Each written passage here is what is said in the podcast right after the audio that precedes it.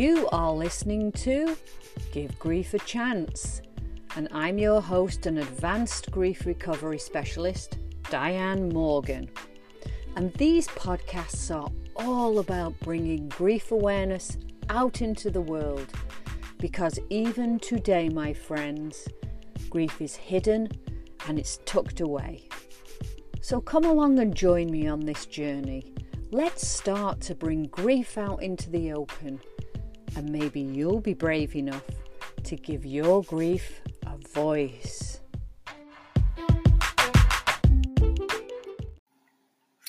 This is episode number 18. Hello and welcome. I hope you're all doing well. And I have to say, please keep sending in any stories that you'd like to share because I've been meeting and chatting with some wonderful people on this journey. So I have to say a big thank you to you all and please keep reaching out. So, on today's podcast, I'll be talking about life after divorce. Now, sadly, not all marriages result in happy endings, and statistics show that 40 to 50% of marriages in the United States end in divorce. And you know, when your relationship is over, your entire life changes from parenting to finances, even to feelings of loneliness. And for many people, it can be really hard to get used to that single life again. Crikey, some days it can even be hard to get out of bed, let alone make it through the workday and stay productive, because it can feel like an emotional roller coaster. And it's a ride that no one wants to ride alone because there are usually lots of hurdles to get over. And so it can all feel really scary and overwhelming. But it's important to recognize that it's okay to have many different feelings. It's normal to feel angry. You might feel sad, exhausted, confused, and frustrated. And you know what? These feelings can at times be really intense. You may feel anxious about your future and even if your marriage was an unhealthy one, the thought of venturing into the unknown can be terrifying. But please know that these reactions should lessen over time. So, this brings me to my chat with Sandy. And we had a wonderful chat about all the past relationships. She told me how difficult they'd been and she and how awful it was for her to go through a divorce. Now Sandy said she'd been married for 8 years and most of the time she'd felt so alone in her marriage because she felt like her ex was so controlling. She said she often felt humiliated into doing things that she didn't want to do. And she said he drove me crazy because I felt like he was constantly putting me down, especially for things like if I wasn't dressed the way he wanted me to. I felt like I was never good enough and I couldn't do anything right for him. And so there was a lot of finger pointing and a lot of arguing and blame, and I hated it. So eventually went to counselling to try and save the marriage as we have two kids and I didn't want to cause any heartache for them. But she said it was one afternoon when I was having lunch with a good friend and I was venting. I told her I was at my wits' end and I couldn't take it anymore. I was trying to decide if I should leave this marriage. And she sat and she looked at me and she said, Sandy, if you had a daughter in a similar situation, what advice would you give her?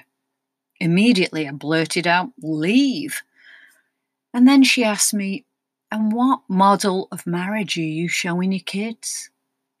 Do you know, with those words, my heart sank and my voice softened because the answer was a shitty one. All of these questions hit me like a ton of bricks, but I knew that deep inside of me, I had the answers. So I made my decision and I followed through with it. I knew how hard the divorce would be, and it was. However, I knew I didn't want to limit myself and my kids to a life of misery. I knew I had to be brave enough to say, This is not good enough for me. This is not what I want in a relationship. I had to trust myself, I had to move through the mess, and I knew that something had to change. I knew it was time to work on myself. That was great. And I have to say a big thank you to Sandy for sharing that. And you know, for most of us, we have some friends or relatives that have had relationships that didn't work out. And of course, there can be many reasons why this happens. But the biggest reason a person continues to experience failed relationships is because they carry accumulated emotional baggage from their past relationship right into the new one. And yes, relationships can be complicated, and some do fail because of the actions of another person. But if that person carries that wrong into another relationship, they'll probably end up being responsible for yet another failure. And if they don't address it, then they'll just continue to take their past emotional baggage into every new relationship. And you know, after divorce, some people quickly jump right back into that dating pool, while others, mm, they can be a bit more cautious for fear of being hurt again. You see, those memories of a previous ma- marriage can often get in the way of finding love again after divorce. You see, we all make decisions based on past experiences. And this is based on information we begin implanting into our belief system from the time we are born, including events that happen in childhood. And for many who've had those failed relationships, you know, they can become very isolated from their own feelings. And yet, it's so important to understand why a divorce or a bad breakup can be so painful and difficult as it usually starts with what we learn as a child in dealing with painful events and how it all becomes part of our belief system. And you know, there are those people who are totally convinced that they're fine and it's the other person who's the problem. You usually find that these people are often not interested in taking action to deal with their past losses they'll let you know that they're okay because they don't understand that they're actually being controlled by the grief of past losses. And so when things go wrong, then it's often easier to blame the other party for their part in a failed relationship. And there are those people who are simply too afraid to invest in any new relationship because they've been through too many failed ones too many times and they live in fear of being hurt again. You see, many people do not think of divorce as a grief generating issue.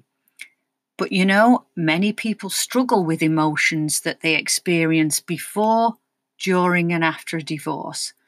They might feel like they've lost the best friend, they've lost a love, lost a partner, they've even lost the security.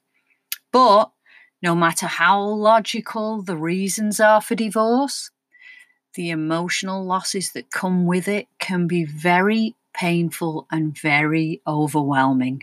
And so, this is where lots of people try to avoid their feelings and ignore them. They'll even try to push them down deep inside. And of course, we all have lots of well meaning friends who love to give, give you a logical reason why you should brush off those feelings and just move on with your life. You'll often hear things from them like, oh, you'll do better next time, or there are plenty more fish in the sea. Yeah, however, this advice doesn't make it any easier because divorce is very much like a death, except the other person is still alive. And we often put our happiness on finding a new person to love But there's no way you can have a loving and lasting relationship until you've effectively grieved and completed the unfinished business from the last relationship that was lost. And if you don't deal with it, the chances are that you'll just drag that emotional baggage right into the next one. And there are actions that you need to take in order to deal with failed relationships because you don't want to keep repeating your past experiences. So, therefore, you don't want to carry that emotional pain and baggage into your next relationship. And the grief recovery program can help you to take those action steps. Because when you've taken effective action to deal with your past relationships, especially those that have caused you emotional pain and a broken heart, then guess what? You'll be in a much better position to fully invest in a whole new loving relationship. Okay, you lovely people, that is it for this week's podcast. I hope that you've enjoyed it and I hope that it was helpful to you. If you'd like to find out more about the Grief Recovery Program, or if you'd like to share your story of loss, and if you have any questions or topics that you'd like me to cover, then please visit my website www.givegriefachance.com. Drop me an email. And you know, if you're unsure if you're grieving or if you'd like to know a little bit more about grief, there's a free questionnaire that you can fill out and there's a free ebook for you to read, which offers 61 tips on the experience of grief and how to help people through it. So go check it out. And if you've enjoyed this podcast, please rate it, subscribe to it, like it, and share it. And if you feel like it, why not follow me on Instagram at Diane Morgan 9200.